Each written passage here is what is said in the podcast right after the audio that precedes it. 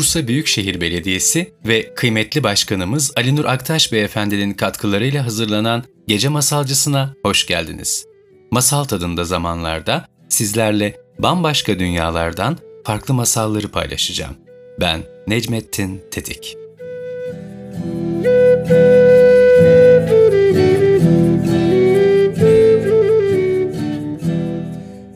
Bir zamanlar Beno adında dürüst bir çiftçi yaşıyordu. İyi kalpli ve yardımsever bir insan olan Beno zengin değildi. Her fırsatta etrafındakilere yardım etmeye çalışır, her şeyini yoksullarla paylaşırdı. Beno bir gün pazara indi. Çevresine bakınırken arkasından birinin onun ismini seslendiğini duydu. Dönüp baktı, karşısında yüzü epey kırışmış bir adam vardı. Adam heyecanla kollarını uzattı. "Beni tanımadın mı Beno?" diye sordu. "Ben çocukluk arkadaşın Malo." Beno'nun gözlerinin içi güldü. Sevinçle, "Evet, şimdi tanıdım seni sevgili dostum Malo. Nasılsın bakalım? Hem sen yıllar önce köyden ayrılıp gitmiştin, zengin olmak istiyordun. Herhalde muradına ermişsindir."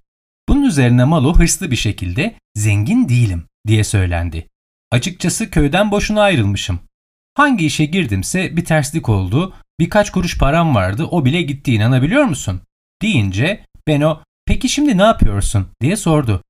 Malo inan ne yapacağımı ben de bilemiyorum deyince Beno hemen hadi benim evime gideceğiz dedi. Görüyorsun yoksul bir adamım ama her şeyimi seninle paylaşabilirim. Böylece ikimiz de rahat rahat geçinebiliriz sanırım.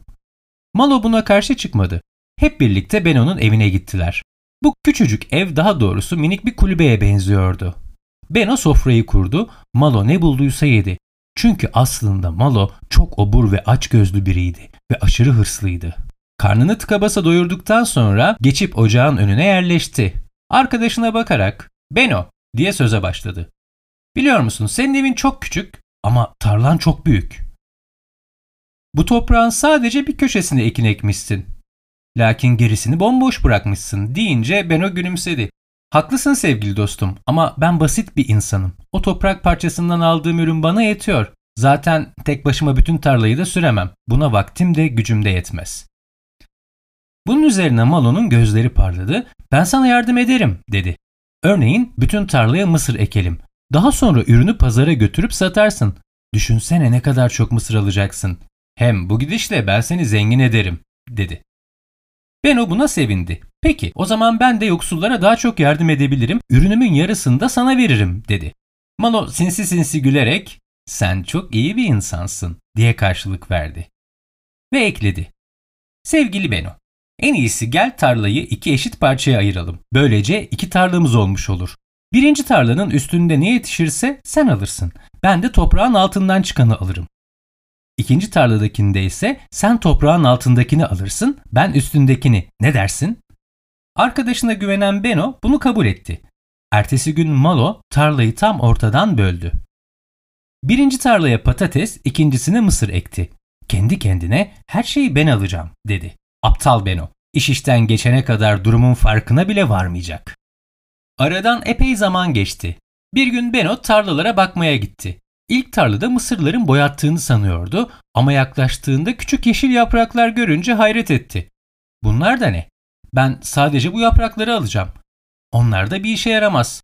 Galiba bu yıl aç kalacağız, dedi ve merakla toprağı kazmaya başladı. Altından bir patates çıktı. Evet, toprağın altında kalanlar Malo'nun. Demek bu tarladaki patatesler onun hakkı, diyerek kendini avutmaya çalıştı. İkinci tarlada toprak altında kalanlar benim. Herhalde orada da patates vardı. Onları satarım, birazını da kışın yerim dedi. Ama gel gelelim durum hiç de sandığı gibi olmadı. Kısa bir süre sonra öbür tarlada mısırlar boyattı. Beno o zaman her şeyi kaybettiğini anladı. Bu tarlanın altındakiler benimdi diye düşündü. Yani mısırları Malo alacak. Beno arkadaşının onun iyi niyetini kullandığını, onu salak yerine koyup kandırdığını anlamıştı. Ama buna inanmak istemiyordu bir türlü. Gidip ikinci tarlayı kazmaya başladı. Burada da mısırlardan başka bir şey daha vardır herhalde. Toprağın altında bana ait bir şeyler olmalı diye geçiriyordu içinden. Beno böyle dalgın dalgın kazarken birden durdu. Çünkü kazma sert bir şeye çarpmıştı. Dikkatle kazdı ve sonunda toprağın altından kocaman bir küp altın çıktı. içinde binlerce altın vardı. Durumu gören Malo koşa koşa geldi. Beno'yu çok kıskanmıştı. Ama yalandan gülerek hey dostum zengin oldun dedi.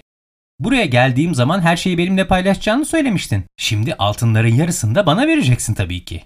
Deyince Beno ona bir baktı ve seni dost sandığım için öyle yapacaktım. Ama sen toprağımdan yararlanmana karşın sana evimi yuvamı açmama, yiyeceğimi her şeyimi paylaşmama karşın bana hiç dürüst davranmadın.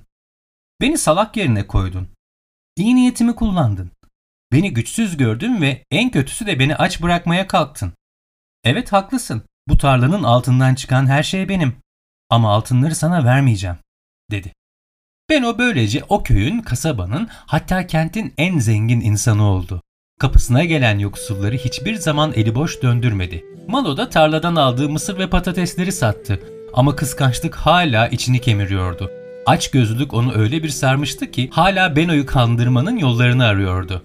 Ama Beno ona asla izin vermedi. Ve bir gün ona gitmesi gerektiğini anlattı. Malo da köyden bir gece vakti ayrıldı ve bir daha da onu kimse görmedi.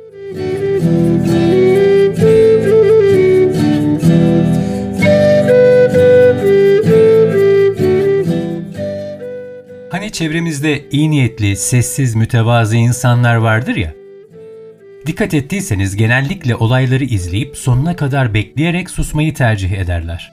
Bu onların akılsız, saf ya da güçsüz oldukları anlamına asla gelmez. Tam tersine son derece zeki, olayları okuyabilen ancak içindeki gücü kötülük için kullanmadıklarına işaret eder. Oysa ne yazık ki modern dünyada bazı aklı evveller bu insanların hiçbir şeyden anlamadığını sanır, sanmakla da kalmaz gaf üstüne gaf yaparlar. İnsanlar konumları ne olursa olsun, yaşı kaç olursa olsun, inanın gördüğünüzden çok daha fazlasını içinde barındırırlar. Karşındakini aptal yerine koymak, onun iyi niyetini suistimal etmek ya da ihtiyaçlı görüp ona umut vererek kullanmak bir ilişkide yapılabilecek en büyük hatadır.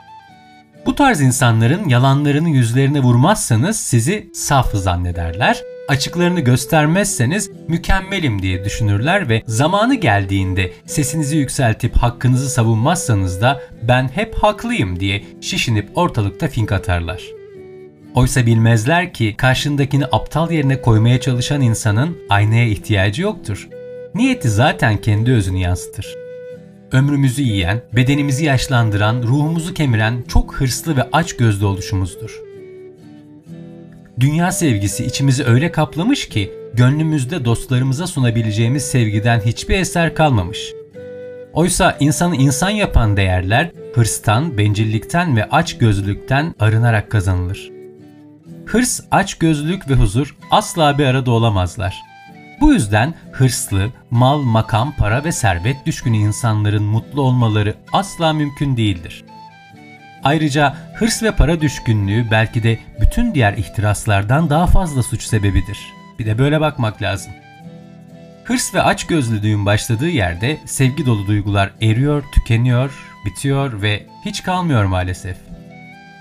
İki türlü açgözlü insan doymaz buyuruyor Allah'ın Resulü.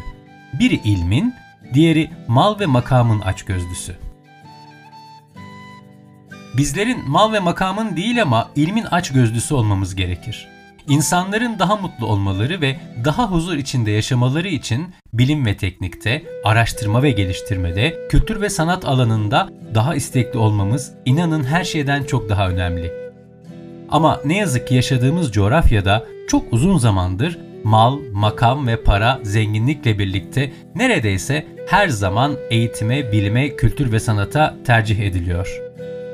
Oysa günümüzün de geleceğin de en büyük gücünün bilgiden, ilimden, kültür ve sanatta ilerlemiş medeni bir toplumdan geçtiğini unutmamak gerekiyor. Bunların da temelinde maddiyattan ziyade maneviyat, iyi ve zarif insanların oluşturduğu bir toplum inşa etmek yatıyor. Sözün özü, maddi hayata tapanlar deniz suyu içenlere benzerler. Çünkü içtikçe susuzlukları artar. Ama unutulmamalı ki kefenin cebi yok. Yaptığı hayırların, kazandığı kalbin, sevgi ve güzel işlerin dışında kimse bu dünyadan bir şey götüremeyecek. O yüzden bize ilim gerek, bilim gerek. Kültür ve sanatta ilerleyerek muasır medeniyetler seviyesinin çok daha ötesine geçmek gerek. Maddiyat, makam, mevki. İnanın bunların hepsi geçici. Sevgi ve saygıyla bezenmiş, ilim irfanla yükselen ve kültür sanatıyla kendini ifade eden o güzel ruhlardan olmak dileklerimizle umut iklimini her daim yeşertmek gerek. İşte bu yüzden her masalın sonunda dediğim gibi ne olur izin vermeyin içinizdeki güneşin batmasına. Çünkü en acı şiddetli kötülük sahiplerinin bile içinde merhamet adlı bir çınar ve kanadında sevda vardır. Umutla, merhametle, aşkla. Yazının, anlatılmamış hikayelerin, masalların ve müziğin sonsuz sihrine ve en çok da siz beni dinleyen o güzel masal yüreklere en derin sevgilerimle. Bursa Büyükşehir Belediyesi ve kıymetli başkanımız Ali Nur Aktaş Beyefendinin katkılarıyla hazırlanan Gece Masalcısı'nın bir sonraki bölümünde buluşana dek kendi hikayenizin kahramanı olun, kendi masalınızı yaşayın. Ve lütfen beni takip etmeyi, kanalıma abone olmayı unutmayın. Ben Necmettin Tetik. Müzik